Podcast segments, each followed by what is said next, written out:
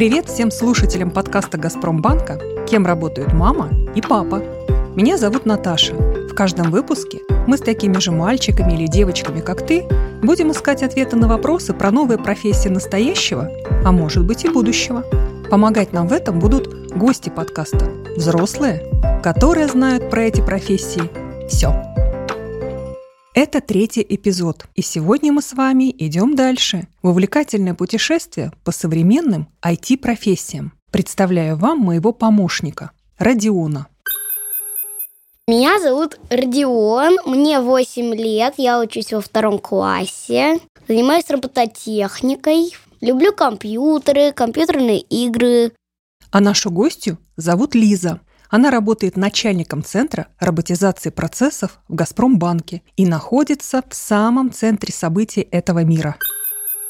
Всем привет, меня зовут Лиза. Я пишу роботов. В «Газпромбанке» мы занимаемся тем, чтобы запустить кучу маленьких, но очень полезных роботов и сделать работу наших коллег, наших любимых сотрудников интересней, полезней и зажигательней. Наверное, когда вы прочитали название этого эпизода, то представили себе роботов, которых видели в фильмах или мультфильмах разных форм, размеров, похожих на человека или игрушки. Ну, я представляю себе, как э, работников всех заменят роботы-люди. Ну, такие, как люди, только роботы, киборги там. Вот, мне вот это такого приходит. А я помню мультик про Валли. Вы такой смотрели? Там было много разных роботов, которые помогали людям в комфортной жизни. Родион хорошо знает, что значит создавать робота, которым можно управлять. Я хожу на робототехнику, собираю там э, всякие разных роботов.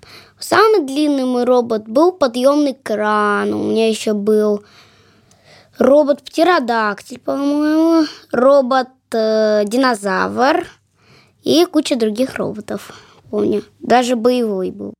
Но мне кажется, что в банке роботизаторы занимаются чем-то другим. Я ни разу не видела там ходячих роботов. А вы? Давайте узнаем у Лизы, в чем разница.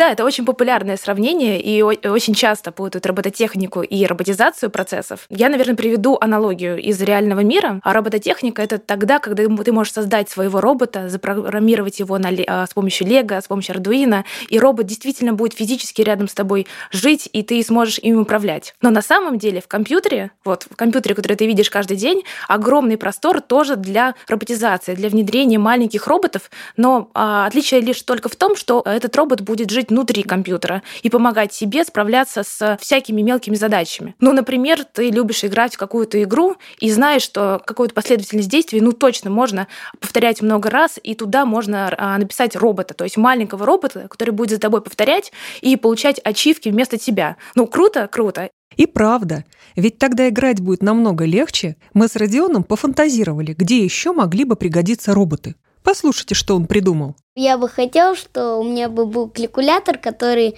когда учитель сказал пример, он бы мне сразу его бы и дал. Прям моим бы голосом. Ну, а я только рот открыл там. Вот это идея! Как вам, ребята? На самом деле, наша бытовая жизнь уже наполнена роботами. Не только физическими, но и такими, про которых говорит Лиза. Возможно, вы знаете про существование колонки Алисы или голосового помощника Сири в телефонах. Это тоже роботы. Да, у них нет рук или тела, как у человека, но они помогают нам информацией. Давайте узнаем, правильно ли представляет себе компьютерных роботов Родион. Ну, роботы внутри компьютера – это программы, которые делают работу. Даже когда компьютер выключен, он все равно, у него может даже не сразу включаться вентилятор, динамик даже, же, когда ты смотришь видео, а потом выключаешь телефон, тебе не сразу же включается динамик.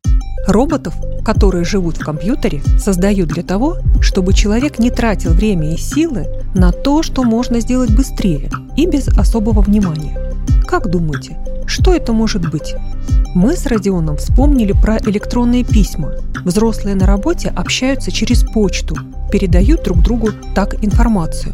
А разбирать письма, ну правда, может быть скучно.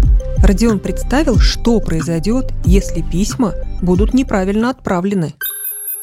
Допустим, работодателям, которые будут э, нужны письма от другой, и компании получат письма для Деда Мороза, допустим. И оказалось, у Лизы есть такой робот. Да, один из наших интересных роботов, мы о нем, наверное, мечтали еще в самом начале а, роботизации, то есть около четырех лет назад, это сделать робота, который выполняет функцию такого секретаря либо помощника. Мы думали, что вот было бы классно, если бы робот умел читать почту, умел читать какие-то письма, а, сообщения и уметь с ними работать. Мы смогли разработать такого робота, который по базовым сценариям помогает нашим коллегам, в основном руководителям, избавляться от скучных задач. Что такое центр роботизации процессов? Мы находимся на стыке нескольких направлений. Мы занимаемся и запусками роботов, мы занимаемся тем, чтобы лечить проблемы людей. Лиза, а что делают сотрудники в центре? Они ищут идеи для роботов, то есть ищут, например, маленькие задачки. Дальше они настраивают роботов, то есть разрабатывают алгоритм робота,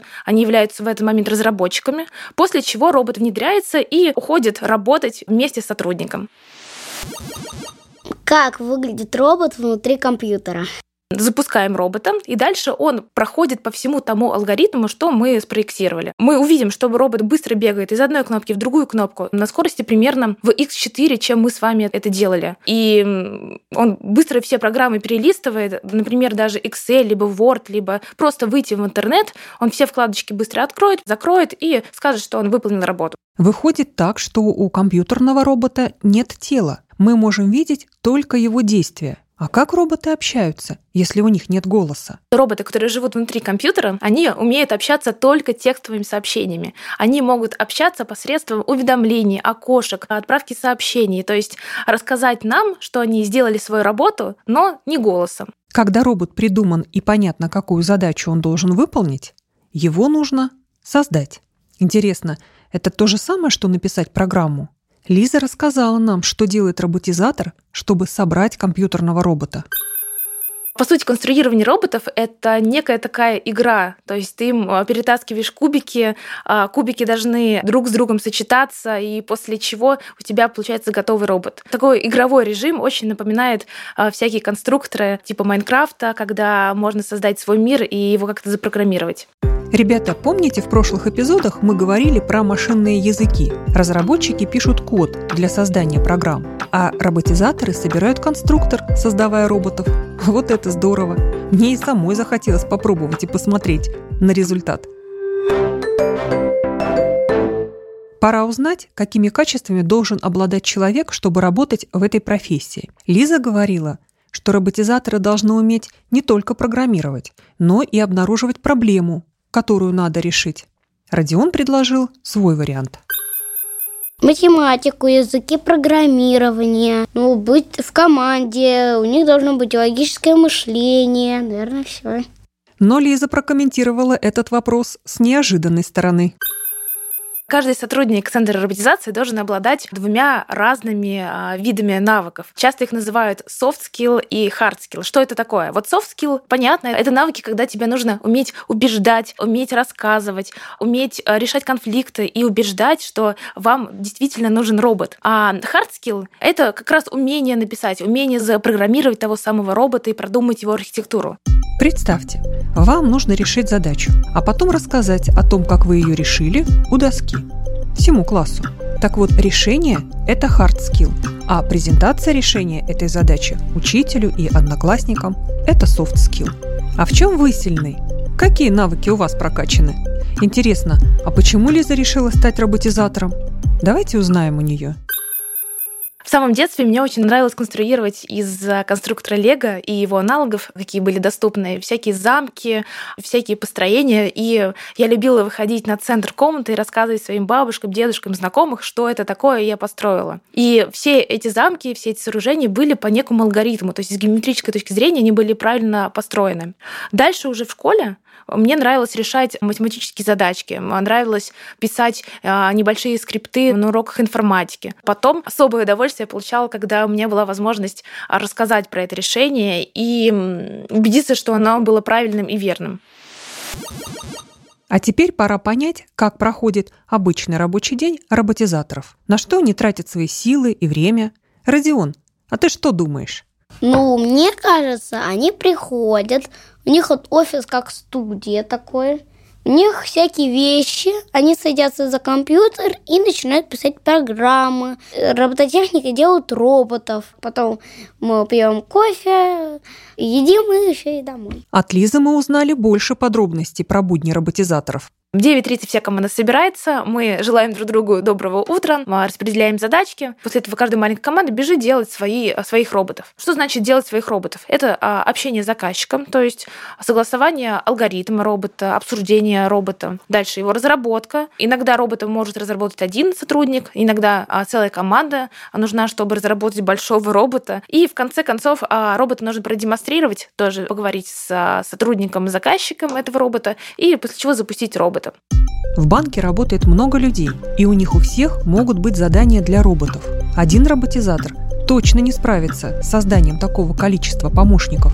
Их ведь надо придумать, проверить, а потом обслуживать. Родион, а как выглядит команда, которая работает в центре роботизации? Ну, наверное, программисты, робототехники, тестировщики и роботы, наверное, тоже как бы. Если говорить о команде и, собственно, кто работает в команде, то каждый э, член команды все-таки универсальный специалист. То есть он может и поговорить, найти идею для робота, может написать робота, протестировать и запустить. Так как эта профессия находится на стыке э, технологий, это позволяет быть вот гибким, позволяет уметь много чего. То есть и один сотрудник может под ключ полностью сам запустить, разработать, запустить и сделать робота. Очень похоже на врачей. Наверное, вы знаете, что есть разные специалисты. Стоматологи, лоры, окулисты. Они хорошо знают какую-то часть нашего тела. А еще есть педиатр, который знает про наш организм все. Так вот, получается, что роботизатор как педиатр. Он знает, как создать робота, как его протестировать, как поговорить об этом с коллегами. В нем сочетаются функции и программиста, и тестировщика. Пока мы все это обсуждали, у Родиона возникла интересная мысль.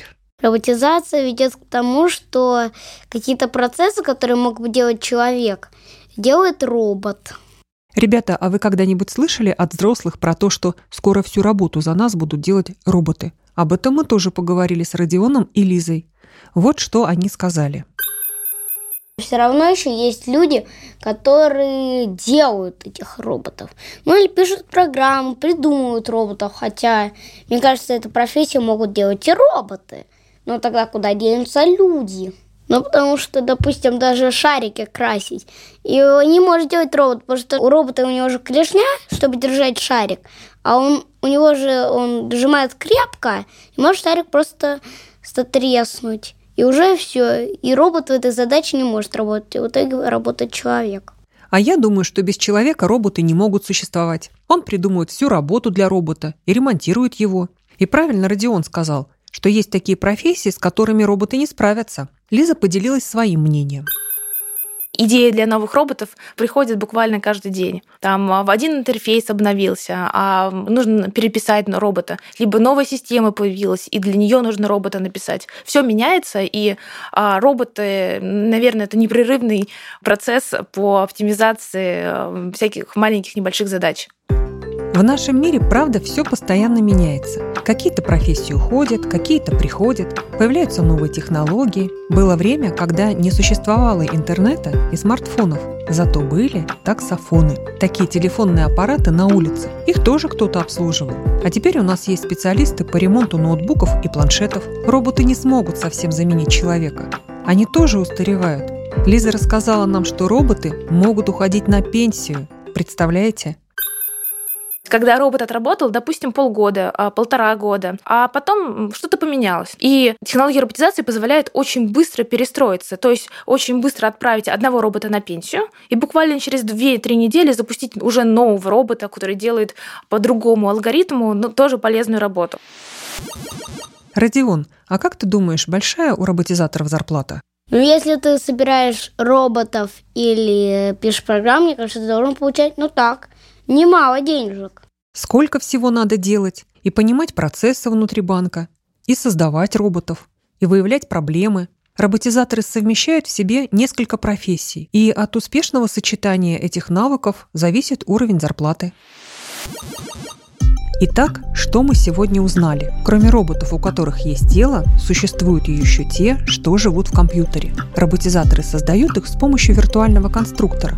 Для того, чтобы быть хорошим роботизатором, нужно постоянно учиться новому, ведь технологии не стоят на месте. Родион, любопытна тебе эта профессия? Мне было бы интересно заниматься роботизацией всяких процессов. А вам, ребята, захотелось попробовать? Помните, что по ссылке в описании можно найти игры и превратиться в роботизаторов.